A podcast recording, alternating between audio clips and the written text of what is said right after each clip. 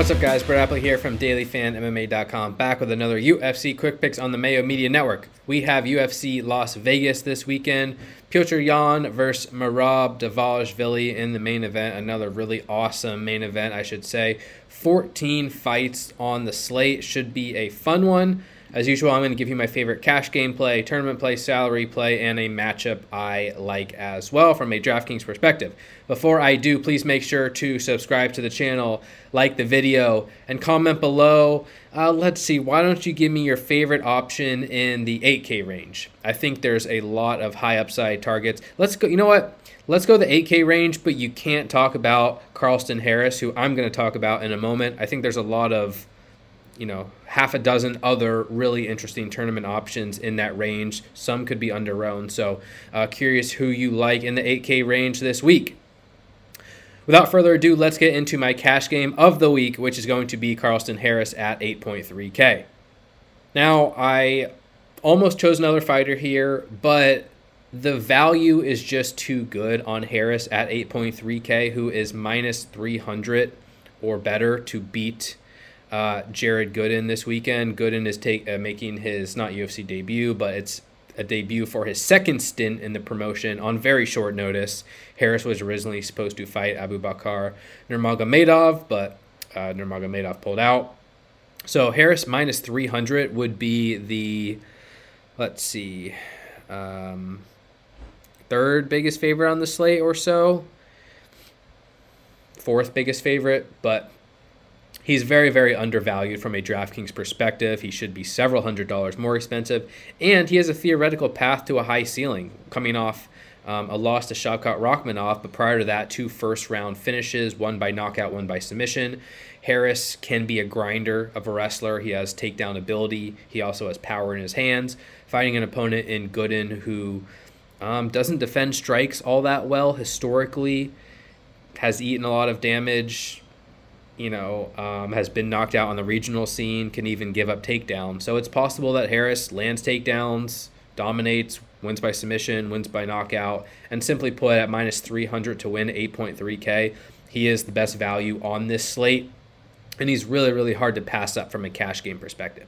From a tournament perspective i think there's a good argument to make to play the underdog gooden at 6.9k who should be a really awesome leverage option because while harris is you know minus 300 to win um, he's going to be very very popular and there are certainly paths for him to bust especially considering Gooden in his first stint in the UFC went three hard rounds with Alan Jouban, went three hard rounds with Randy Brown, and Harris doesn't really fit the mold of a fighter who's going to duplicate that kind of victory. Like, yeah, Harris could win by knockout with one punch, but Gooden is a pretty decent boxer himself, lands more than five significant strikes per minute, and has experience against good competition.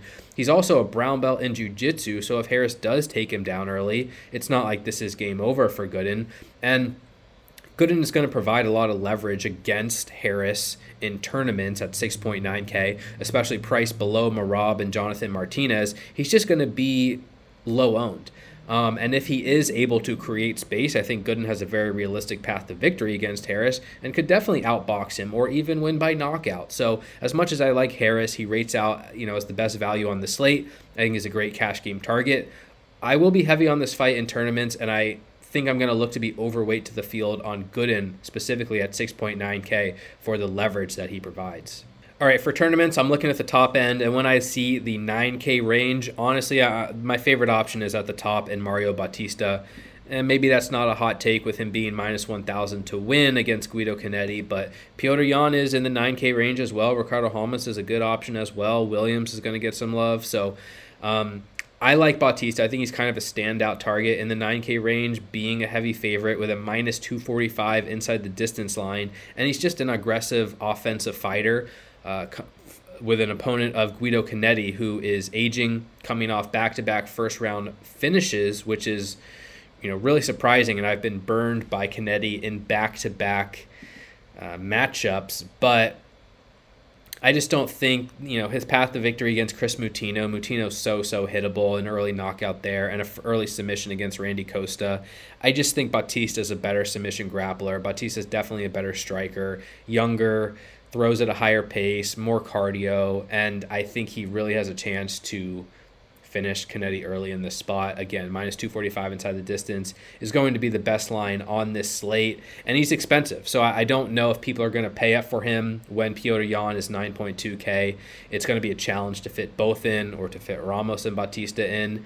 And I think Bautista coming off multiple wins in a row, three wins in a row, three 100 point scores. Maybe he doesn't put up an optimal score, but I think he has a really good chance to win, a really good chance to finish against a much older, slower opponent and Bautista is going to be my tournament play of the week for that reason at 9.7K. All right, moving on to my salary play. I want to talk about Alexander Volkov at 7.6K, fighting against probably the very chalky Alexander Romanov at 8.6K. Another good matchup to target. Um, I do, and I and I have plenty of interest in the Romanov side at 8.6K. If Romanov wins, he's going to score a lot of points. He's very wrestling dependent good inside the distance line, plus 115 last I checked. And he scored very, very well on DraftKings in wins typically 112, 134, 67 with a weird groin shot ending 110 and 128. However, I was also on Marcin Tybura against Romanov in his last fight because I have some major concerns about Romanov in his distance striking, in his cardio especially. And this is a really tough matchup against Alexander Volkov, who kind of thrives in those two areas where Volkov's a lot taller, a lot longer than Romanov. And if this fight plays out at distance, Volkov is a, just a better kickboxer. Volkov lands strikes at a very high rate, and he's going to have a lot more knockout upside than even Tybura had against Romanov. And so Romanov really needs to take Volkov down early and finish him, which is possible he can do. Volkov defense takedowns at 71%. Didn't look great against Tom Aspinall on the mat. So I'm not like discounting Romanov's chances for an early finish. It's just if Volkov weathers an early storm, even a couple minutes worth, he, there's a good chance that he could get back up to his feet and just have a, a real advantage on the feet and win by knockout himself plus 260 to win inside the distance. That's a good line for Volkov. 7.6K is a pretty cheap price to pay. He's probably going to carry leverage against a very chalky Romanov. So there's a lot of reasons to like Volkov on the slate. There's some bust risk here too, but I think he has sneaky knockout upside, and he will be my salary play of the week at 7.6K. And finally, my matchup of the week, I'm going to go with Cedriques SD Dumas versus Josh Fremd. This has been a hot topic on MMA Twitter this week. Uh, Dumas is minus 185 on five dimes. I see him all the way up to minus 250. Um, Fremd plus 160 as the underdog. Dumas is 8.8K. Fremd 7.4K. Dumas coming from his uh, street fighting background, you know, young. Uh, I think he's undefeated. Let me double check that. Where is Dumas on this slate?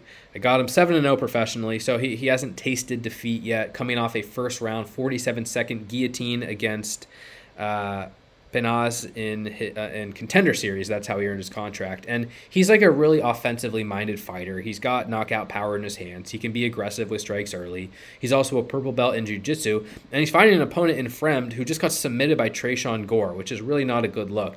And Fremd comes from a wrestling background, but just got totally out grappled by Fluffy Hernandez, submitted by Tresean Gore. This is his last chance to remain in the UFC. And it's quite possible that Dumas is just a, a more dangerous knockout artist, can hurt him, can finish him, or can take him down like Hernandez did, like Gore did, wrap up a submission, and put up a ton of points from a DraftKings perspective. 8.8K plus 115 to win inside the distance. I think he's a really high upside Target, he'll get some love, of course, at this price tag, but he's very affordable, multiple ways to score, multiple ways to finish. I think he's a really good tournament option there at 8.8K. Fremd at 7.4K, I mean, you could just argue he's a more experienced fighter. He has a higher pedigree of wrestling despite looking bad in his early UFC career. And again, Dumas has never lost. He hasn't really been pushed that hard. He's fighting weak competition. And if Dumas just went, sorry, if Fremd just went out there, landed some takedowns, tired Dumas out, and, and even finished him late, I wouldn't be shocked. Fremd is plus 200 inside the distance, which is a really, really good number for 7.4K. And I don't think he's going to be that highly owned. He's also going to provide leverage against Dumas. I mean, these are the types of fighters we're looking for, right? There's the obvious Merab Dvalishvili, you know, Jonathan Martinez is going to be popular, but, you know, Fremd 0 2 in the UFC, plus 200 inside the distance. That's a lot better than a lot of favorites on this slate. I'm not picking him to win, but I do think he has a path to victory, a path to a ceiling, and he'll provide leverage. And I think the winner of this matchup projects to score quite well. So it's one of my favorite matchups on the slate, especially with a minus 300 inside the distance line as a whole. All right, guys, that's going to do it for this week's UFC Quick Picks. Thank you so much for the support. You can follow me on Twitter, Brett Apley, double T, double P, dailyfanmma.com for all your DraftKings breakdowns needs.